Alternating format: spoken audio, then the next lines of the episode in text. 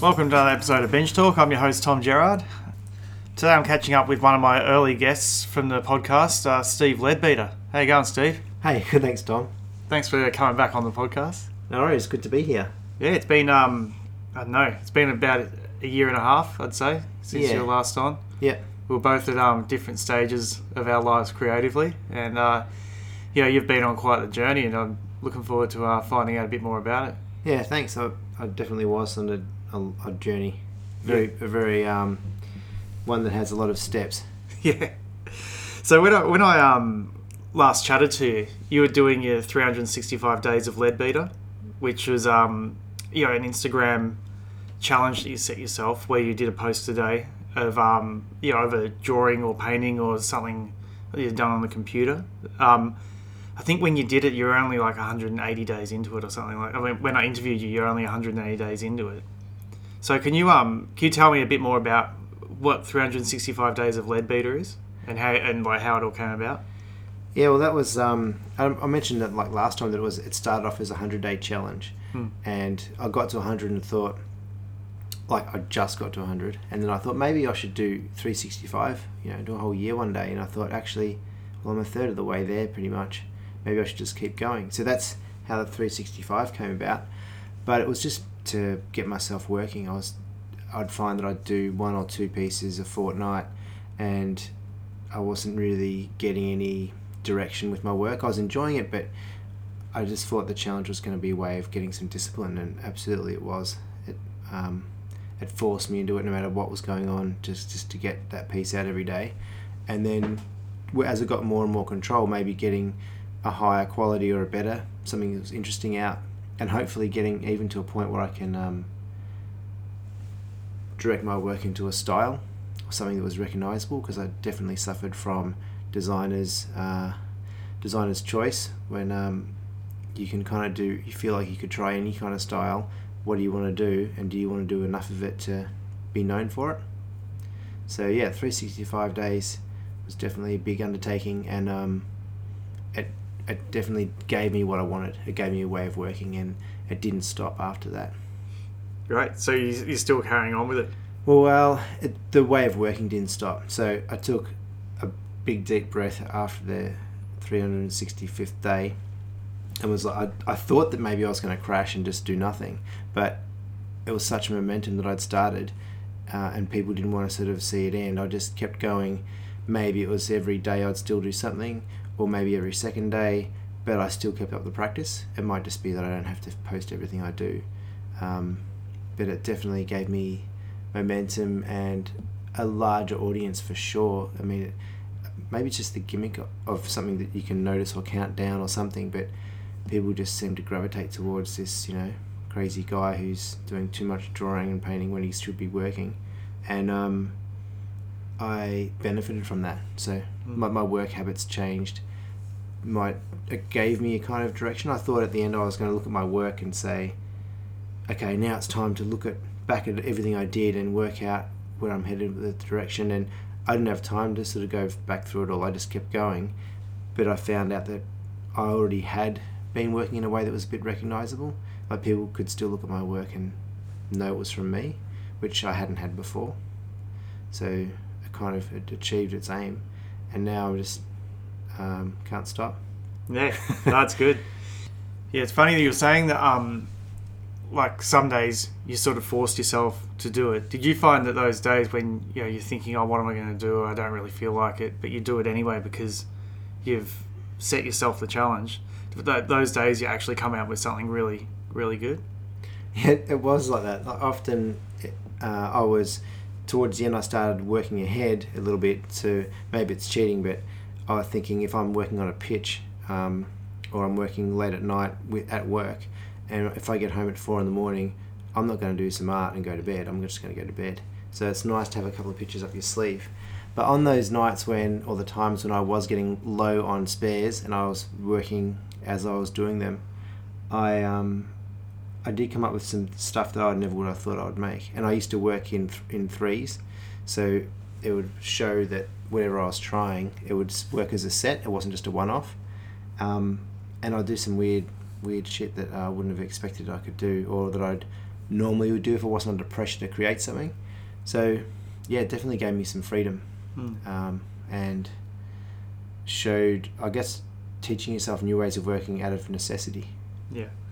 For those who um haven't seen your artwork, like, what, you know, how would you describe like the the type of images you were putting together?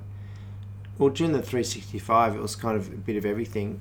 Well, I felt like it was broad. Other people may look at it as being narrow, but I kind of did narrow the palette a little bit to black, white, and red, and maybe some of the basic pastels that you'd get as a default in a set of paper, like um, at Officeworks or something, like a cheap cheap paper, like a pink, blue, and, and green. But the palette helped refine it, but the work, I think, went in two kind of directions mainly.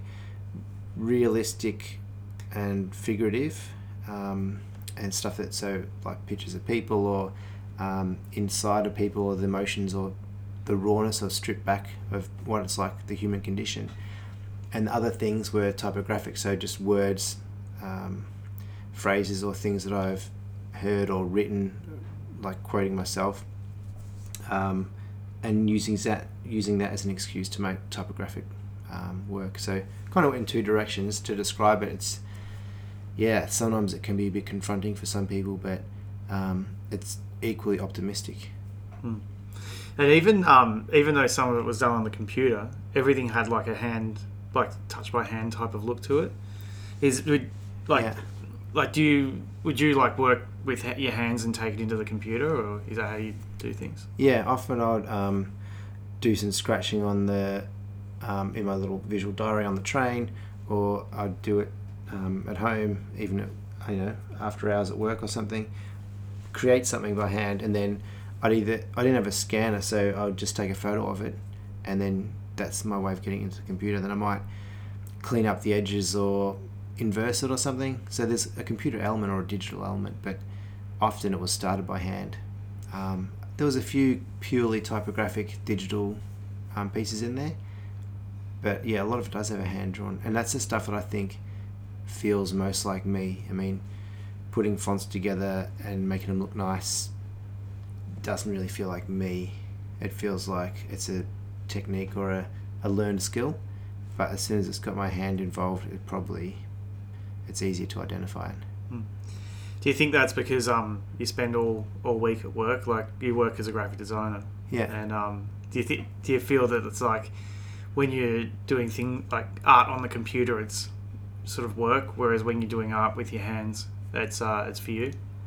Maybe. I mean, yeah, that's probably a good. It's a good, good way to think of it. Although I do do some work by hand for work as well, and it's funny how they relate to each other. But yeah, I think when I'm doing it, when I'm getting messy, often when I'm at work, I feel like this would be better if it was done messy by hand, or had some, you know, rawness or emotion to it. Um, but I think that's where some of my words come in, like having the restraint of, it doesn't matter what font you're saying this in, if you've got something to say, then, you know, get it out there. So I think if I limited myself only to drawing figurative stuff, I'd lose something that I really value. Mm. You're saying how it's like you've gathered momentum, and now you, you, um, you know, you're just continuing to do your uh, do your work, but not on a daily basis, but as often as you can. Do you see that as being something that you're going to do for the rest of your life? I hope so. Yeah, it's been uh, it's been a slow and long realization that what I really want to do uh, with my life is to create art. And I guess when I was a kid, that was pretty easy for me to understand and identify. But as I get older, you you kind of think, how am I going to make a living and pay bills? And being an artist doesn't seem like a very logical option, um, and so I went down the path of yeah graphic design as a way to pay for my my passion, and something that is related through creativity. And I, I love design. It's just maybe it didn't doesn't fulfill me the way it once did, um, and well, it's a, there's a part of me that I've been had been neglecting. I'd already always done it, but not to the degree I wanted to. I think the balance of design and art in my life had been skewed too heavily towards design. Now I'm claiming some of that back. But having said that, I spend sixty hours a week designing, so I don't think I've lost that. Mm. It just means I'm adding the I'm adding to the mix the um the art. I'm a pretty busy person. Yeah, because you also you, you live in the suburbs, so you've got a decent commute, and you've got wife and kids, and you're working sixty hours a week, and you're still managing to get your art done. Yeah, that's uh, it's pretty good because I you know I've got a daily drawing practice, and I you know I've tried to sort of nudge friends and go you, you know get into it, and they just say they don't have time. Like, um, do you find that like it was an excuse you had before you started your three hundred sixty-five day Steve Leadbeater challenge? Yeah, it was. It was an excuse. Well, it's not like it's a bad thing, but just no one would say you're not trying. It's just that how could they expect me to have done anything? Mm. But I think it forcing it in there, it had to be forced in, otherwise I'd have a reason not to do it. Like, I'm too busy, I'm too tired, there's other things I should be doing. But then I feel like, what's the point if you're not, if you know there's something that you want to do and you're physically able to do it, but you're not, mm. it kind of feels like there's, what's what is holding you back? And then you realise it's actually no one else. Yeah, I know, because it's the same with my, my drawing practice has been going on for like, daily for, no, I'd like to say four years, but it could be five. Wow. And, um, and like, it was one of those things I kept wanting, you know, kept wanting to call myself an artist, but for some reason I, I was just a graffiti writer, and I was like, I really want to call myself an artist. It's like, well, what does the art look like? And it's like, I don't know. I know I like to draw. I can draw this and I can draw that and I can draw these bits and pieces, but I'm not known for it. Yeah. So it was, for me, it was it was like, all right, if you draw every single day, you're going to end up with an identity, and that's um, exactly what I set out to do. You know. Well, I mean, you've done that. Yeah. I mean, people recognise your work mm. and you're prolific. Mm. I think, like, um, that's, that's work, the challenge. Yeah. Challenging yourself, and then you're, maybe, even if you hadn't done all that drawing practice, if you just decided to call yourself an artist, all you have to do is make a piece of art and you're an artist. Yeah. I was actually talking to my wife about this the other night, because when we were um, travelling in South America, we don't, we crossed so many borders and always had to you know, fill out the forms and everything. And every time I'd fill out the form, I'd write the occupation, I'd say artist. And she'd be like, you're not an artist, you're a graphic designer. It's like, no, I'm an artist. And it's like, technically I was unemployed then, so I was like, I'm not going to write unemployed. But um, but it's like, I, I really want to be an artist, so I'm going to start calling myself an artist and then following through with that. And, um, yeah, and over time, here I am, a full-time artist and uh, loving it. But it's like, it was a long road, and I, for a long time I, I doubted that it, could, it was possible, you know. Well, just, lab- just labelling yourself seems to, like, mm. seems to work. Yeah. It's calling yourself that.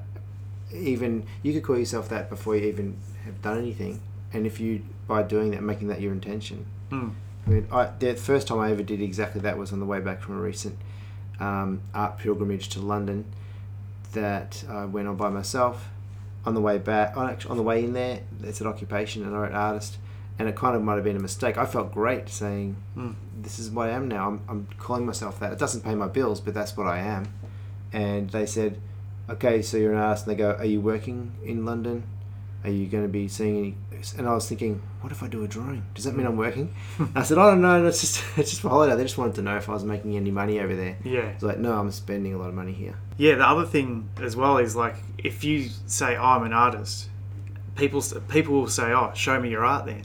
And then you think, shit, I gotta I gotta get some art together. It's like, if I'm gonna keep saying this, I gotta I gotta have something to back myself up. You know. Well, that's how you describe it. I mean, mm. if you say you're uh, you say you're a carpenter, they don't say what's, are you residential, are you commercial? They just mm. say, okay, fair enough. Mm. You say you're an artist, they go, what are you, painting, drawing?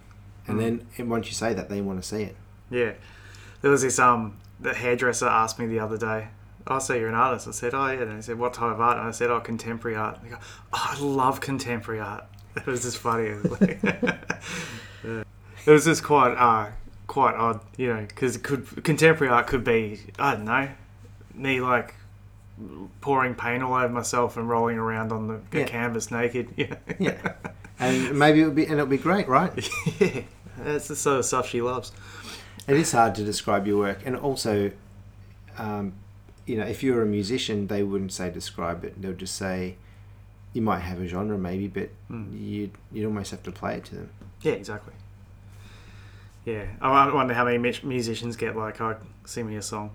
Yeah. Well, the, I think the hardest is the hardest is comedians, because when they like they're tired, they've just been on a plane, and they say, what, in, "What's your occupation, comedian?" And they go like, they look at you, and you look miserable, and they're like, "This guy's not that funny." And like, tell mm. me a joke, and like, maybe they're a situational mm. comedy person, maybe they're one of those yeah. long storytelling types. And you're like, trust me, I can make people laugh. Yeah. So now that, like, getting back to your um your artwork, so now that you've um you know finished your three hundred sixty-five days of Leadbeater and you're sort of working on other things, like like have you um have you set yourself little projects? Because I noticed you were doing portraits on Instagram for a while. Oh yeah, that's another that's another mini thing that just kind of started up. I was thinking, you know, I do a lot of collage and um you know keep myself busy with sort of reworking of images found or images I've taken. And I thought, you know, what do people love? How can I get some engagement here? And then I thought, people love themselves. I'll get them to send me selfies and I'll play with them. And then everyone was starting to line up to get themselves lead-beated.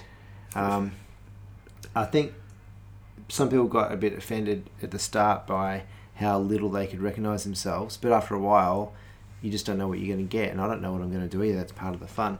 So that's been a kind of fun thing. I, I sort of set a, a goal with one hundred selfies, and this wasn't one hundred consecutive days of it. Um, but yeah, it's been another kind of fun project that I've been really enjoying. You know, just cut up someone's face. In fact, the other day I combined two of my colleagues' heads together. Um, you can have some really good fun when you're messing with people's faces, and you know that someone cares about it, and you can tag them in in the resulting work, and also show the original photo so people can see how far you've come from what you had, which I think is actually the the benefit to, of doing that. It, it shows people the what, the journey you went on. They know what you started with. It's a colour photo. It might have been a bit blurry. It's a bit low res.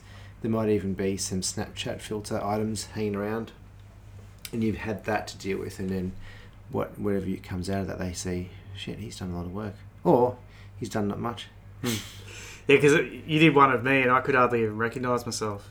It was, yeah. I liked it. It was good. I looked, I looked like a um, like a Zulu warrior or something like that. Yeah, that was a really interesting one because again, I didn't know what I was going to do. I had this this face to deal with. I think I isolated you from the background a bit, and yeah, worked on top of you. Actually, that was done on my phone with uh, finger painting, so that has a hand drawn feel. But I think I was so busy that I didn't even have enough time to print it. Usually I print out the photos and work on top, but this time it was mostly digital. Yeah.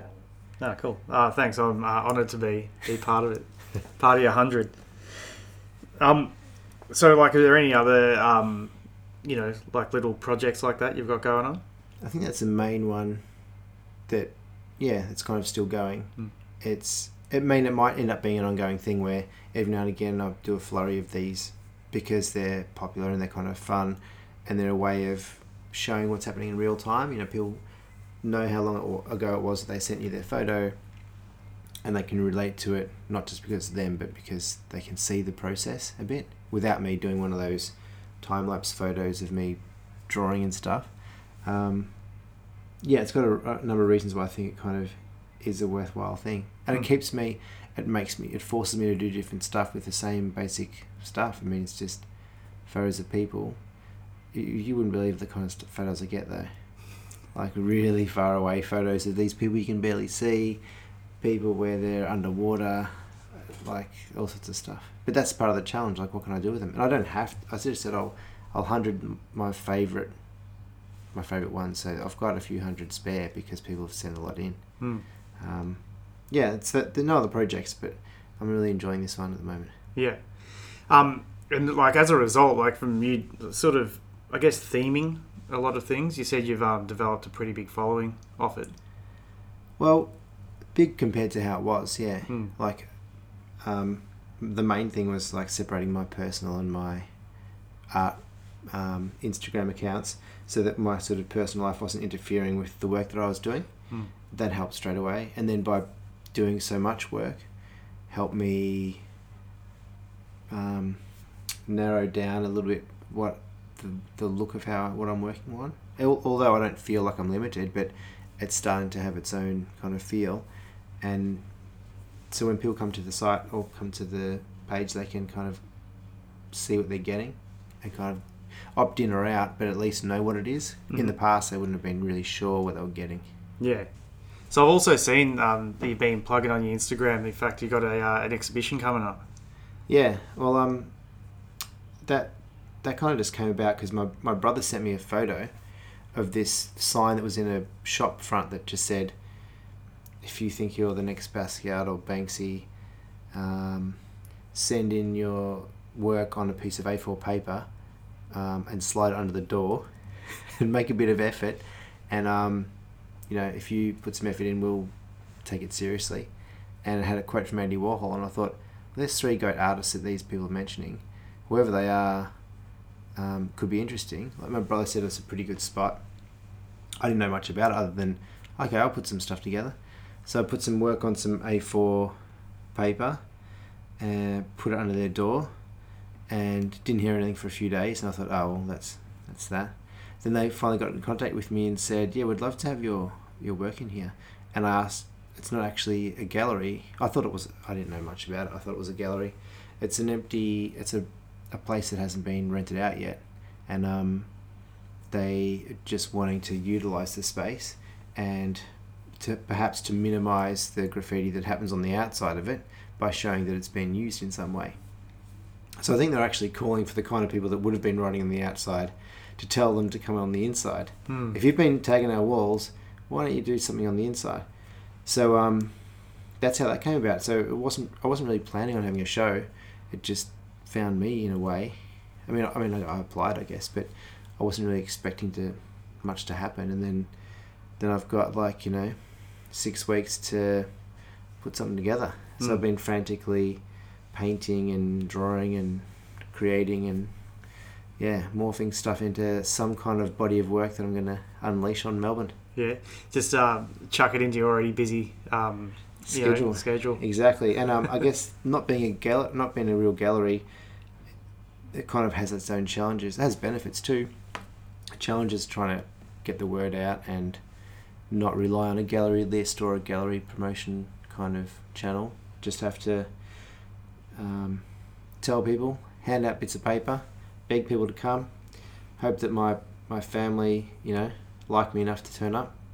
And, um, yeah, I've been getting some interest, which is good. People are curious because they see a lot of stuff and not really sure what it's going to be like. And I'm curious too. I don't have a clue what it's going to look like. I know what kind of pieces are going to be in there, or some of them, but in terms of hanging in, people go, how many pieces are you going to have in there? And I go, I don't know. It's maybe under one hundred. But, yeah, I've been to some shows lately where there's fourteen pieces, and I think I'll have quite a few more than that. Mm. Um, I think just because I just can't resist showing more stuff. I'll probably just have open um, visual diaries and people can just be thumbing through them, tearing pages out. Is this the uh, is this the first exhibition you've had? You, I know you've been in group shows, so I've been in one with you. But is this the first solo show? No, I've had a couple of... Actually, I've had... I've had... at least one other solo show. I'm trying to think of others. I mean, I am about one hundred fifty. I can't remember them all. But there's been a lot of group shows. Mm. The last solo show that I can remember is was like in um, mid two thousands. Oh, yeah. So quite a while ago. And I was doing abstract contemporary art at that time. And um, yeah, it's quite my the work I do now is probably quite different to then. And what makes this different, I guess, is yeah, it wasn't a slow build of um, work. It was kind of just an instant thing. Here's a show. What have you got? Um, and there's a lot of work that people haven't seen. And there's thousands of pieces that won't make the cut that I've got. So it's just going to be the, I don't know, Leadbeater's greatest hits plus some um, backlog and like what I can find and do on the day. I think that's the one good thing I'm loving about it is that because it's a challenge, it's kind of makes it kind of is comfortable in that way. Mm. I'm comfortable with it being a bit hard and a bit up against it and having to be resourceful. And do you find that after doing you know your, these Instagram challenges you've set yourself that um now you sort of know what your art looks like and what you're going to put forth? Yeah, I, well, I, th- that was one thing that helped me name it, because I thought, what do I call this, like drawings and shit, or what do I do? um, I decided to call it Within Us because I wanted to, people to relate to it. And a lot of my work is about what's inside people. Sometimes it's literally, like with like anatomy, but often it's about um, the uh, spirituality or emotions and things that we all have that can be shown in an expressive way, like the wild way I can sometimes work. And that's going to dictate some of how the work is going to look, or the body of work is going to have that in common. But there is, I think, some typographic work is going to sneak in there. But it's definitely created a theme, which keeps a lot of things out.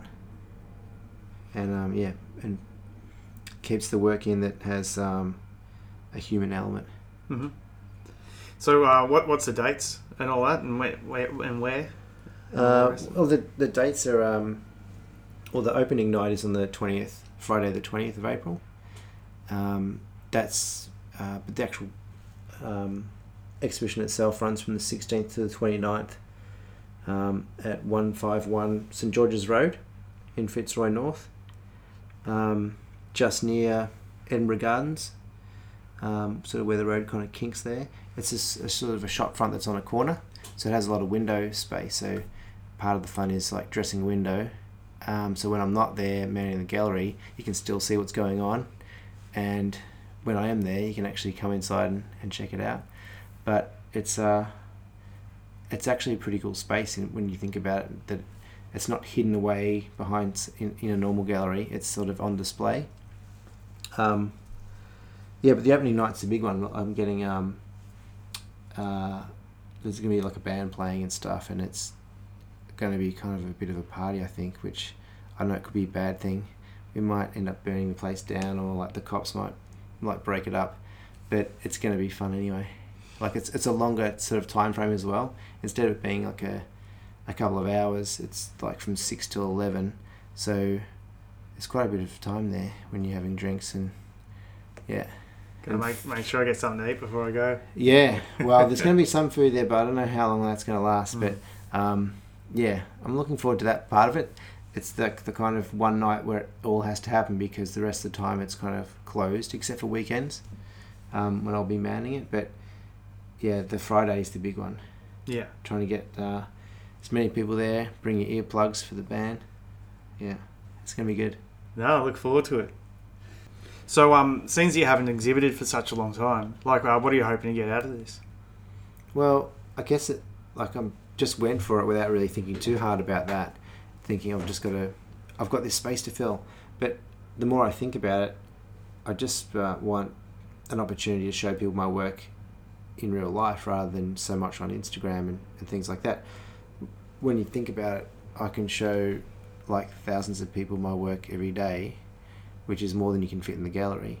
But there's something about being in front of the real work and seeing the scale of it, and you know, you can smell the paint, you can yeah get real reactions. I really like that too. Like if when people don't know who you are and they, they're just talking about the work, and you can overhear conversations, and I love getting first-hand reaction to my work, people that haven't seen it before.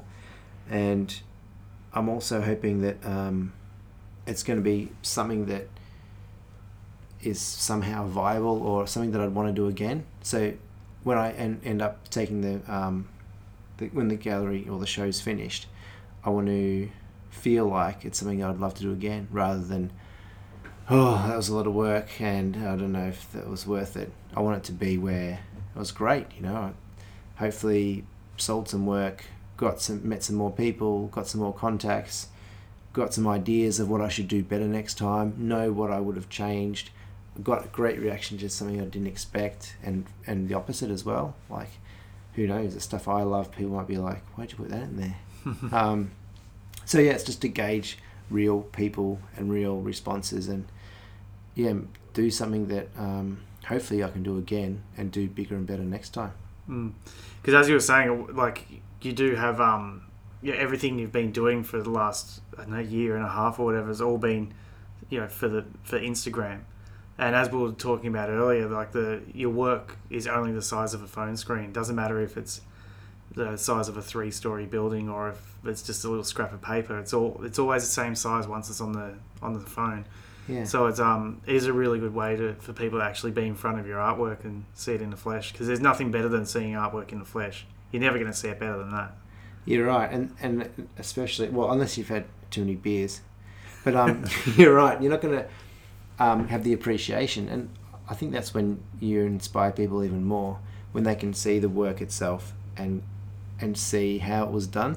Like, I love it when people are getting up to the side of things and looking underneath and almost want to get behind the canvas because they just, they're enchanted by something, or like, how was this done? Or if it's really obvious, then it demystifies it a little bit. It makes them feel like, you know what, I understand what this is. There's nothing deeper to this than uh, some piece of expression, and they want to be part of it or, or tell you about it. So um, what are the details of the exhibition again? Uh, it's uh, the opening night. It's on uh, Friday, the twentieth of April, from like six to eleven. That's the one that everyone needs to come along to, and but it's actually open from the sixteenth to the twenty-ninth of April. And it's at um, one five one Saint George's Road, Fitzroy North. Um, it's yeah. only open on weekends, isn't it? Yeah. So the opening night or weekends, like Saturday and Sunday. Um, yeah, so the best time is definitely opening night, when it's going to be the fun one. Yeah. But the rest of the time it'll still be there and you can still see it, but yeah, it won't be as fun. Ah, and depends on how you like to view exhibitions. Yeah, so true. It's good to, good to see them outside the opening. Yeah. yeah, true. You can wander around. If I'm if well, if I'm there, then it'll be good because you can like have me to yourself. Yeah, it's um, but you can, people can like um, reply or R S V P to the Facebook event if they search for Leadbeater Art on Facebook, and then there's a, an event there which is, you know, people can say they're coming along mm. if they want, or um, find me on Instagram where they where everyone seems to, or just at, at Leadbeater. Yeah. And um, either way, um, yeah, enjoy it digitally or enjoy it in, in real life. Oh, great. It's um, it's really good to see that um, you know, like from what you were doing, I know when I've interviewed you the first time, like to where you are now, like just with your art, because I know you're, you're a very creative guy. Like, I know you've always been really creative, but to see how you've like sort of stepped out of your your work, you know, your creativity in the workplace to um, what you've created outside of that's really good. So uh, thanks, man. Good on you, Steve. Thank you. Cheers. No worries. I hope you enjoyed this week's episode. To find out more about today's guest, go to bench talk podcast dot com. There you will find all previous episodes and images of the guest's artwork. Also follow us on Instagram, bench underscore talk. There you can keep up to date with all things that are happening with the podcast. Bench Talk's also streaming on SoundCloud and Facebook. Just simply search for Bench Talk Podcast. Or you can subscribe to the podcast on iTunes. While you're there, don't forget to rate and review. It helps get the word out. And if you like the podcast, don't forget to tell a friend. Thanks again for tuning in, and stay tuned for next week's episode. Bye.